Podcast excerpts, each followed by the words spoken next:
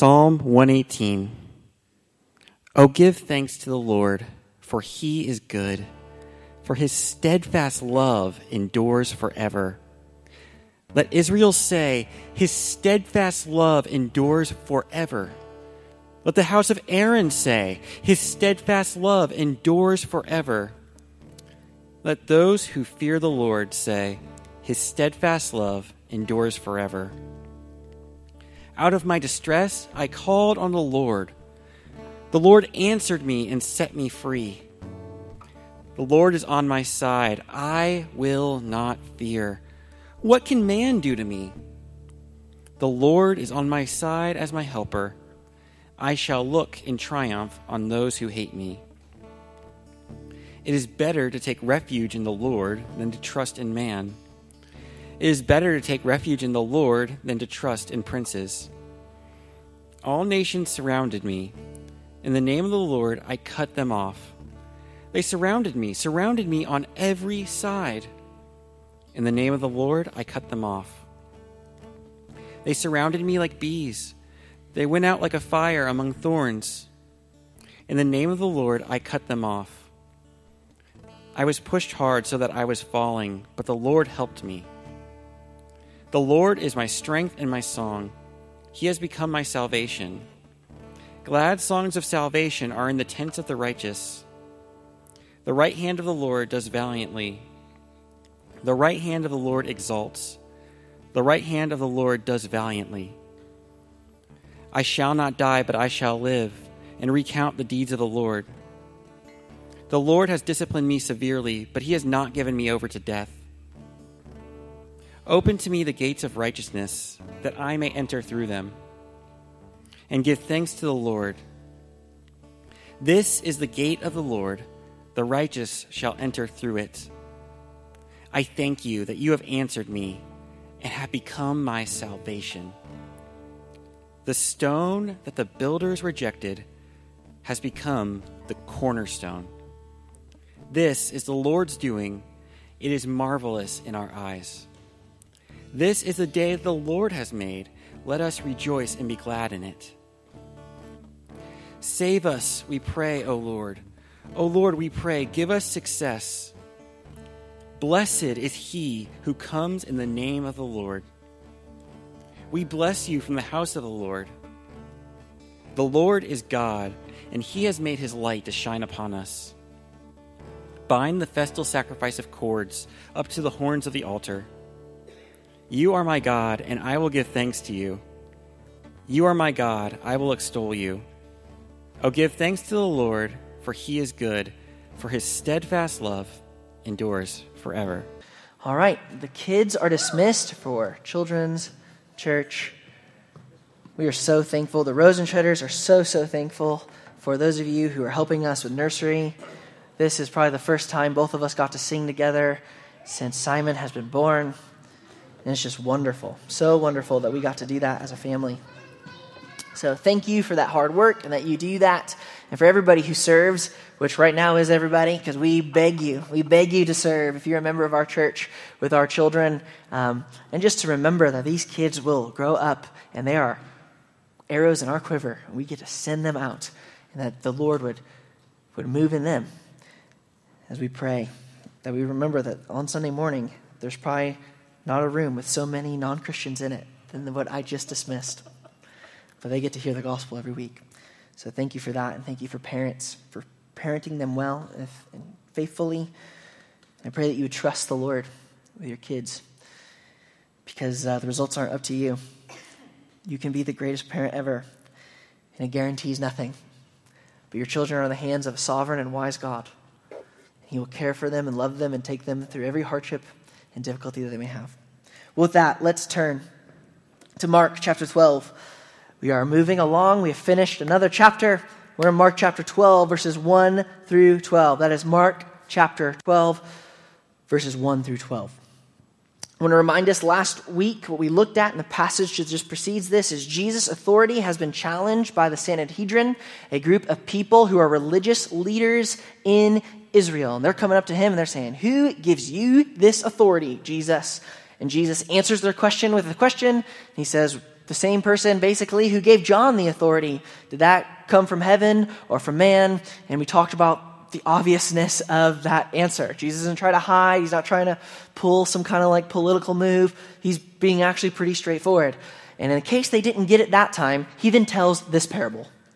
Jesus is not hiding who he is anymore. He's coming out pretty strong, and he tells this parable, a parable where he talks about this landowner who prepares a vineyard and then entrusts that vineyard to a group of tenant farmers, farmers who would farm and take care of the vineyard while the owner is away. And this was a normal thing that would happen around this time.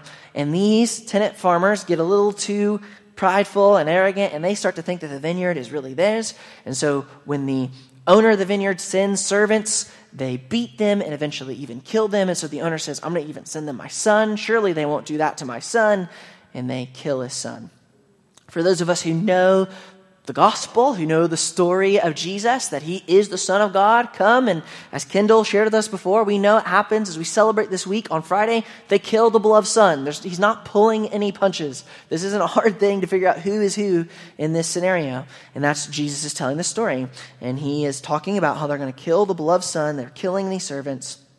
And then he quotes from Psalm 119, which is what we read earlier about him being the chief cornerstone that the builders have rejected, and how that was God's plan. It's something the Lord has done, and it is marvelous in our sight. And that's how the, the parable ends. And then it tells us that the Sanhedrin gets the message and they want to arrest him.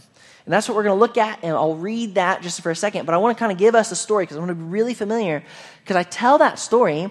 And if I'm honest with you guys, I read stories like this, I don't know, maybe because it's a parable, maybe because it's I've heard it before, I just become so used to it.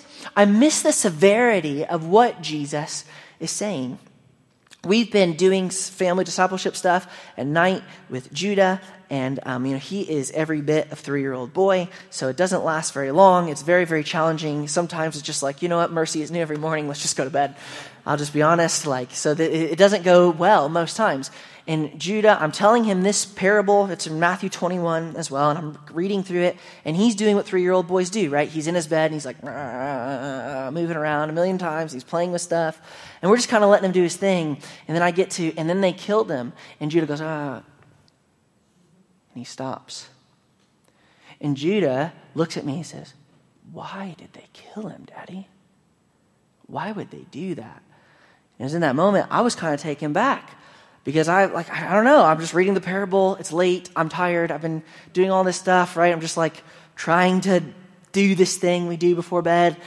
And, and I'm taken back because I don't see what this three year old boy sees.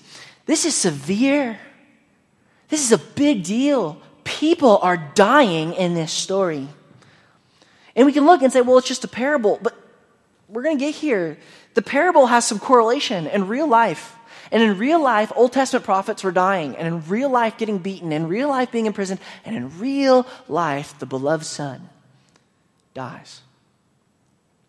That's what happens. And I can just read that story. I can get to this Easter kind of time and I know Jesus died for my sin and I can just like let it hit me in a way that isn't new, that isn't fresh, that isn't different, that isn't challenging. I don't know if it's because I hear it so much, but I'm telling you, I'm reading this story and it just shows you the power of the Word of God and the really good storytelling of, of Jesus because I am trying to keep this little boy's attention and bam, I hit the parable and he snaps up and he says, why? Would they do that, Daddy? Why would they do that? See, Judah is catching something that we've got to catch. So here's the big main idea that I want you to catch in this is Jesus must be taken seriously. Jesus must be taken seriously.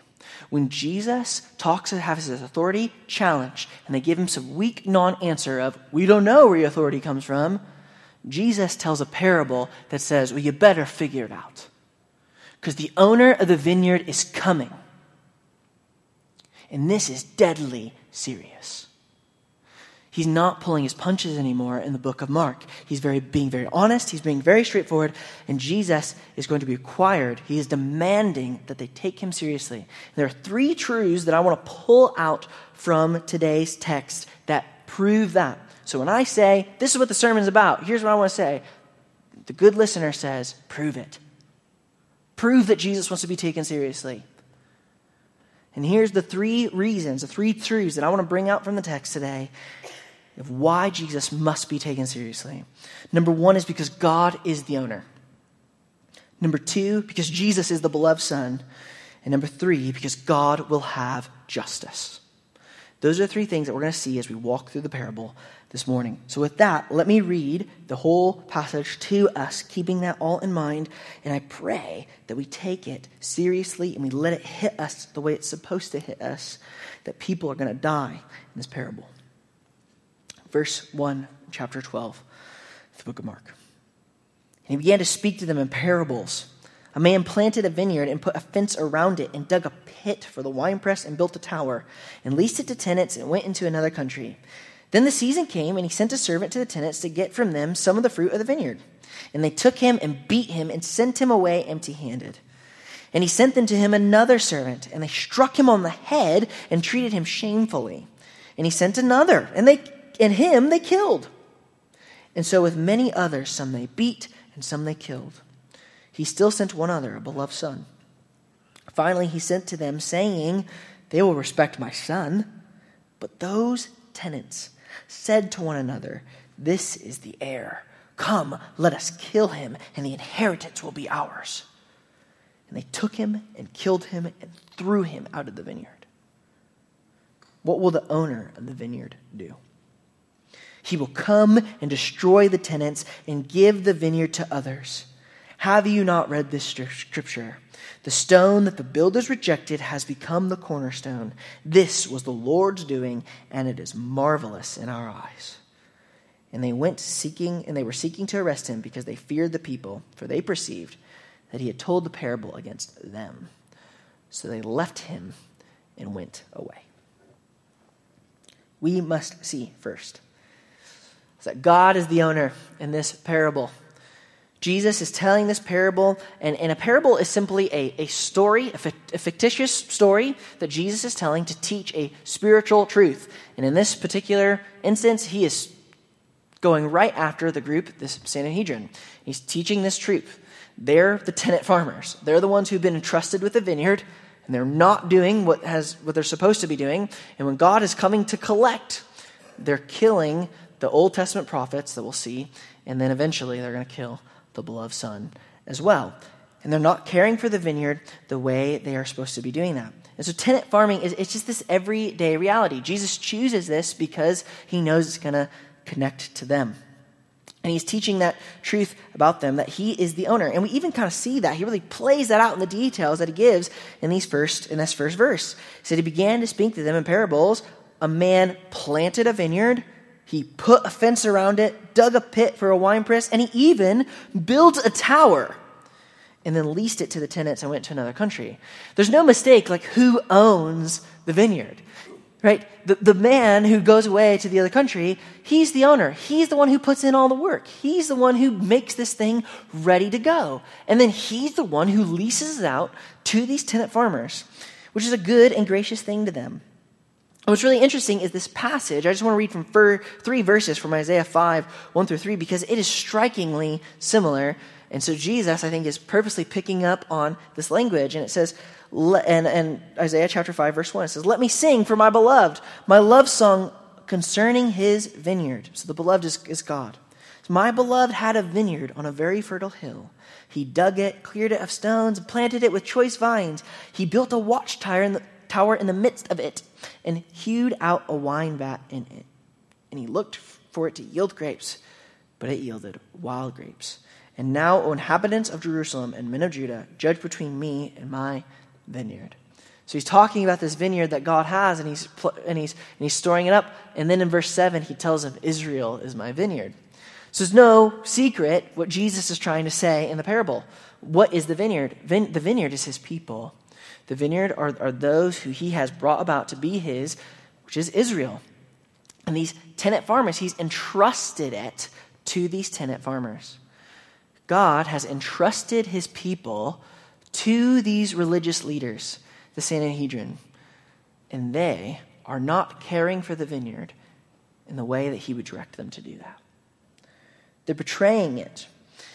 And they're getting to the place where they think it's for them Again, they're, they're, they're getting economic gain. They're, they're, they're getting status and power. It gets them an in with the Roman government because then they get to kind of be the liaison between the Jewish people and the Roman government. And they like that. They like the power. They like the status. And Jesus is coming and he's saying, You're not being faithful to the one who's leased you these people.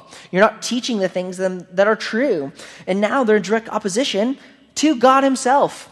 God wrapped in flesh, Jesus.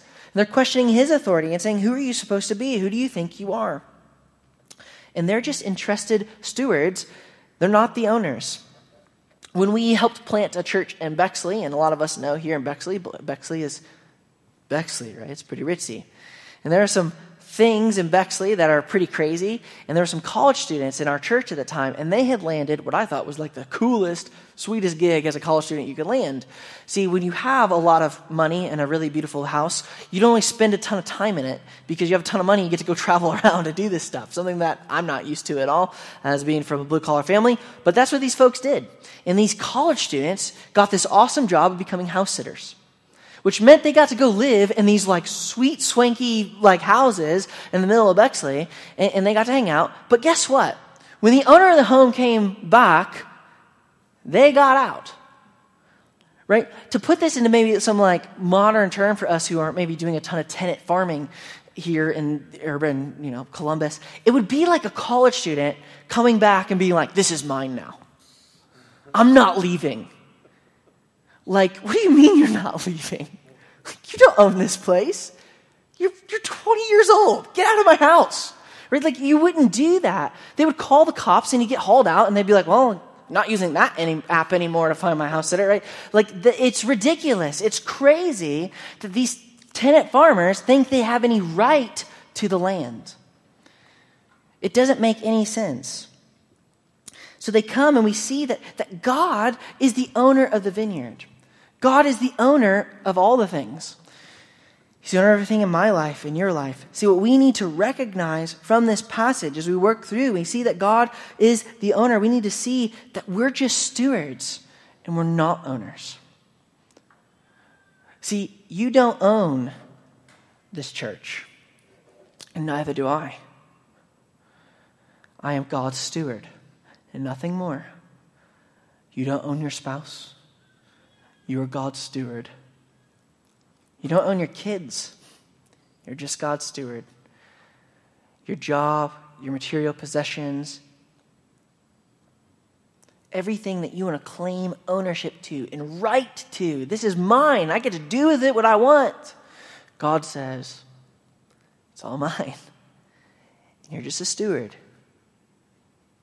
It belongs to Him, and He is entrusting us with these gifts, with these blessings. And As Jimmy said a few weeks ago while I was out of town, we are blessed to be a blessing.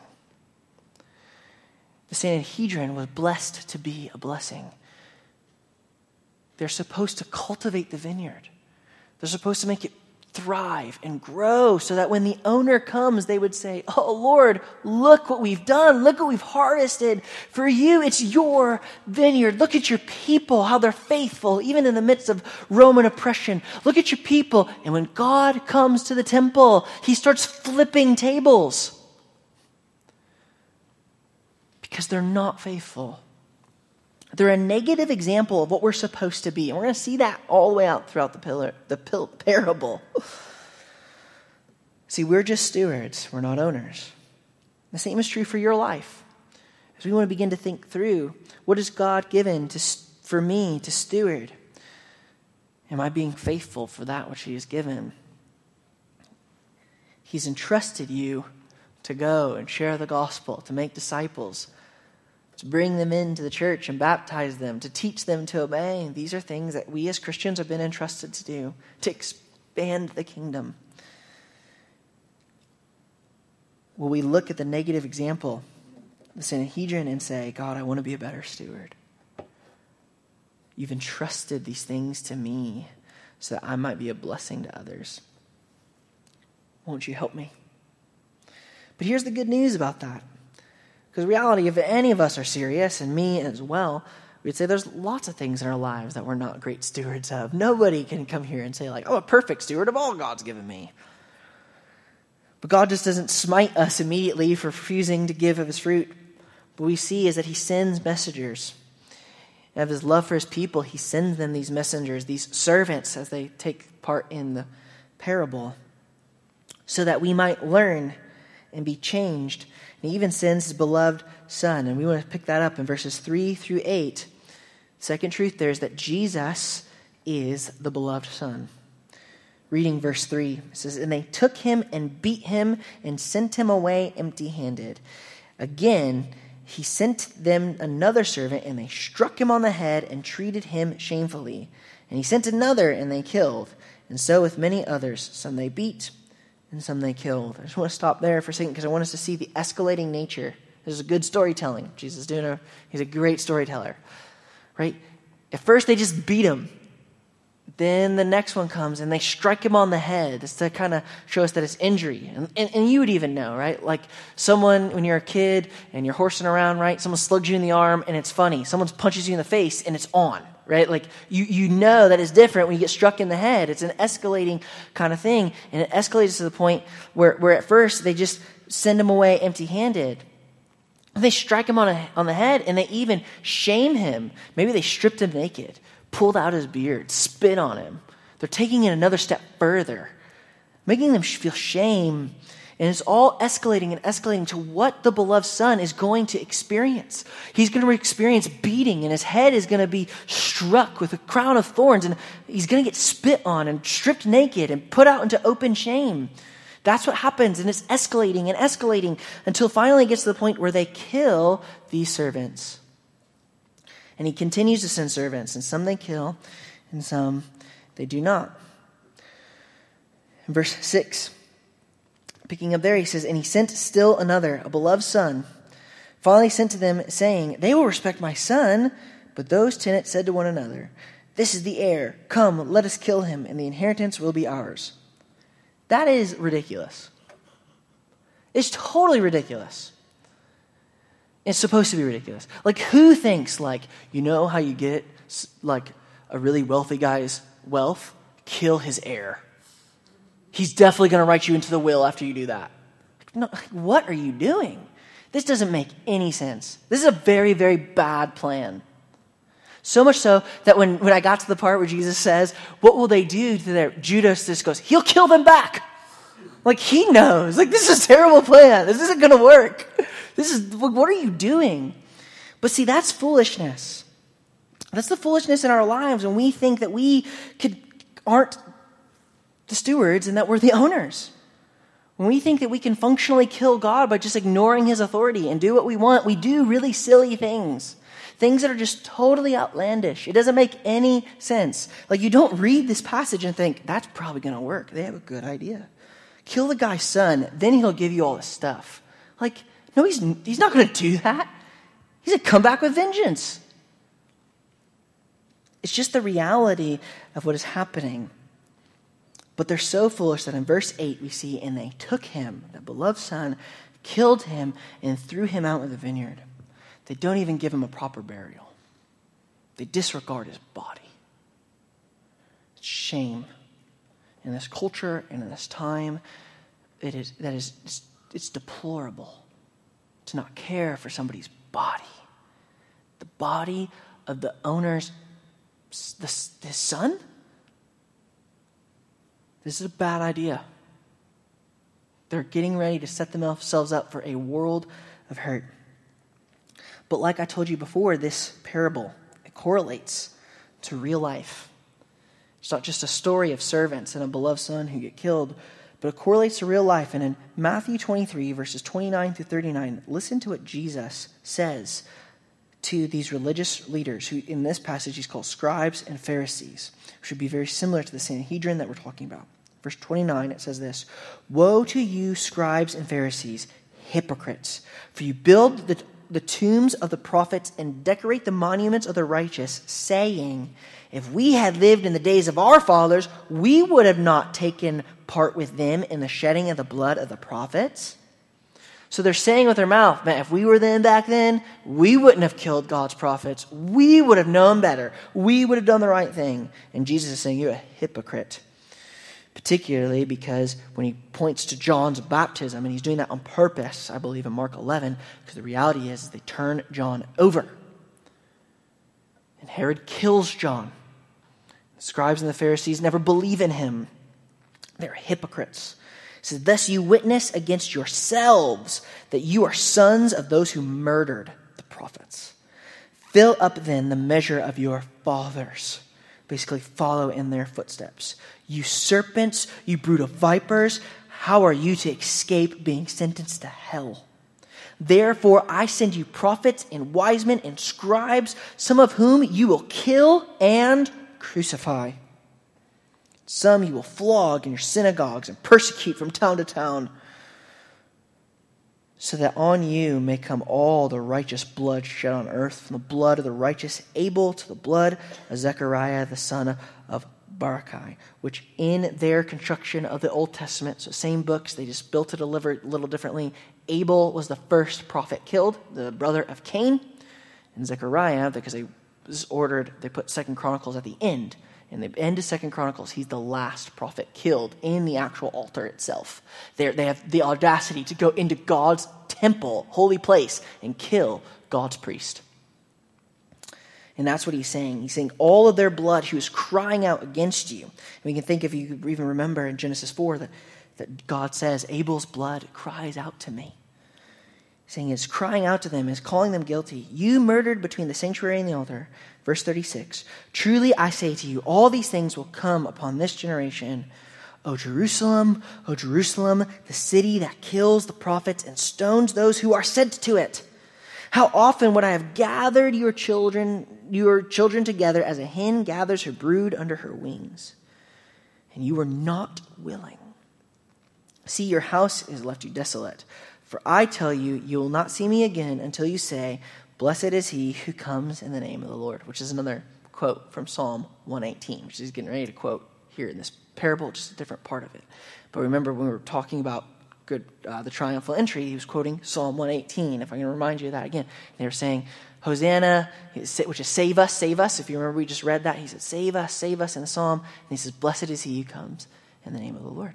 And so he's pointing them back to that in both passages, that they're, they are rejecting him.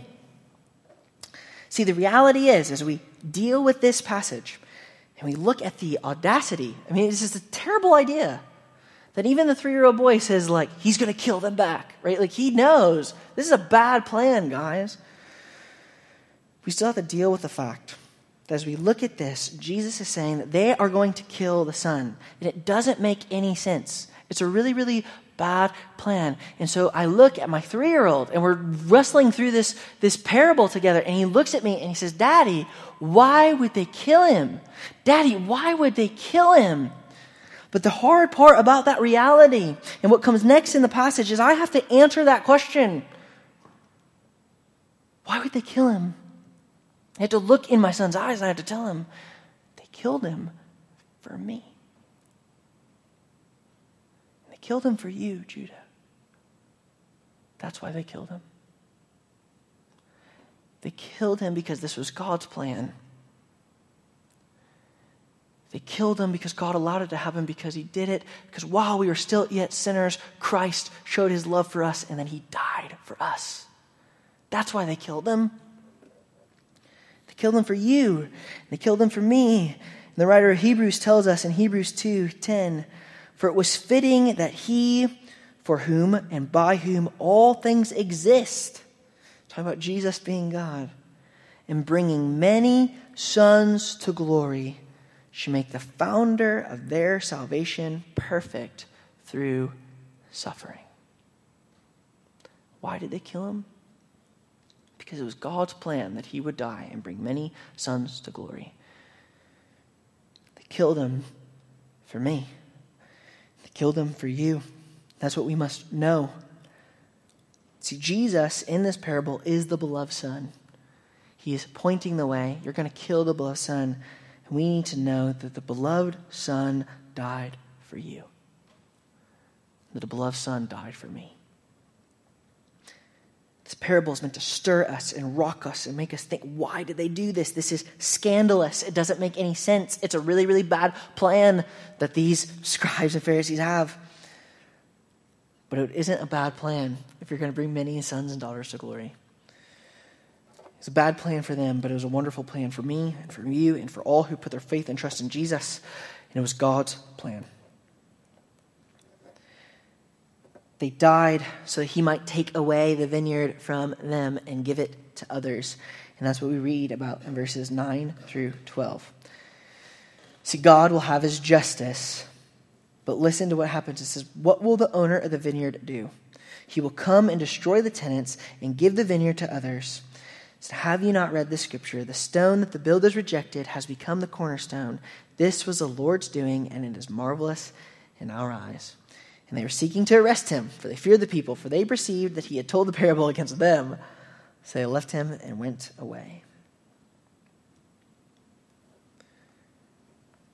The reason he dies, the reason this happens, is so that when the owner returns, when the Lord sees what's happening, he's going to come and he's going to destroy these tenants and he's going to give the vineyard to others.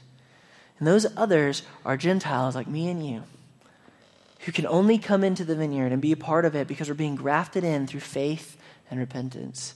Jesus is saying what he said in the last chapter My Father's house will be a house of prayer for what? For many nations, not just one. And he's making it possible and he's bringing a way so that people like us might know and fear God and be saved from the wrath of God and take part in his blessing of this vineyard he is cutting off, as the book of Romans explains in Romans 11, he's cutting off the olive branch, which is what he calls Israel. And He cuts it off, and then it says he is grafting in, which is something you can do, it's bringing in a foreign tree, which is us, so that we might grow up and become part of its root. It's an amazing thing. And he continues on and he tells them, Have you not read this scripture? And he quotes from Psalm 118, verses 20 through 22 to 23, right here in the book of Mark, verse 10 and 11. It says, The stone that the builders rejected has become the cornerstone. This was the Lord's doing, and it is marvelous in our eyes. Jesus is that stone. He's the stone that the builders are rejecting, and he's becoming the cornerstone. And the cornerstone is what you would lay down first, and it would set the lines for the, the two walls that it was supporting. And if that stone was right and in center and the way it's supposed to be, then your walls would be strong. And if it was off, your building's not going to be a very good building. And so Paul then picks up on that in Ephesians 2, verses 19 through 22. He says, So then, you who are no longer strangers and aliens, talking about two Gentiles, but you who are fellow citizens with the saints and members of the household of God, built on the foundation of the apostles and the prophets, Christ Jesus himself being the cornerstone, in whom the whole structure, being joined together, grows into a holy temple in the Lord. In him you also are being built together into a dwelling place for God by the Spirit. And so that's what he's teaching. He's teaching that we get to be a part that because the builders, the Jews, reject this stone, reject Christ, we get to be a part of it. It opens up the door for us. God is saying, I'm going to fill up my wedding feast. If, you, if the people invited don't want to come, I'm going to go and bring everybody in. I'll go out into the highways. I'll go out and call them in. And that's us. That's me and you. We get to take part in this because the stone was rejected. But He is the cornerstone. He is who, who holds it all together. And it's Jesus. And those who were once far off are being brought near. Those who were once strangers and aliens, foreigners, are now fellow citizens we're saints, members of the household of God, because what has Jesus has done. And it's so amazing. But it comes with a very severe warning because God is going to give his justice. In the parallel passage in Matthew 21, it basically says all the same things, but it adds these two verses. In Matthew 21, verses 43 and 44, it says this Therefore I tell you, the kingdom of God will be taken away from you and given to a people producing its fruits. Then verse 44 and the one who falls on the stone will be broken to pieces. And when it falls on anyone, it will crush him. God is saying one or two things are going to happen when the owner returns. He is either going to punish everybody who does not follow him, who does not have faith and trust in the cornerstone, who is not building their lives on Jesus. He's either going to punish them and crush them, or he, if you have built your life on Jesus, if you have built your life on the cornerstone, you will be a part of this temple that he's building where God is going to dwell with us forever. And that's an amazing thing. It's a difficult thing. It still makes us ask why. It makes me ask why. Why are these people rejecting God? Why do they reject God and I don't? Why are they getting crushed by the cornerstone and I'm not? See, if it wasn't for their falling away, I wouldn't have access. But this was the Lord's doing, is what the passage tells us. It was always his plan. It's not a surprise. It's not plan B. It's not like, oh man, this Israel thing just didn't work out. Darn. That's not what God is doing. He never sits on his throne in the kingdom and says, oh no, my plan didn't work. He's the sovereign God of the universe. And this is an amazing thing. Free will, sovereignty come colliding together. And we look at that and we think, those things can't work together. And God says, yes, they do. Watch me. They freely choose to disobey. They freely choose to reject the Son. But it's God's doing. It's God's plan. Peter tells us that in Acts 2. This is the preordained plan of God. Nothing's going to stop it from happening. Nothing will stop Jesus from going to the cross. Nothing's going to stop God from bringing his children home. This thing that we don't understand, and I wish I could explain it better, but I don't, other than I just say we're carried away by our own desire freely, and yet God in his beautiful sovereign plan is weaving this world together in such a way that he is bringing many sons to glory, and he's doing it in a way that you and I would never do it. I would never say, Here's my beloved son. Never. But he does. That's his plan. And that's what our passage tells us in verse 10 there, or excuse me, verse 11, that this was the Lord's doing. And then what does it say? And it was marvelous in our eyes. Do you marvel? Are you amazed?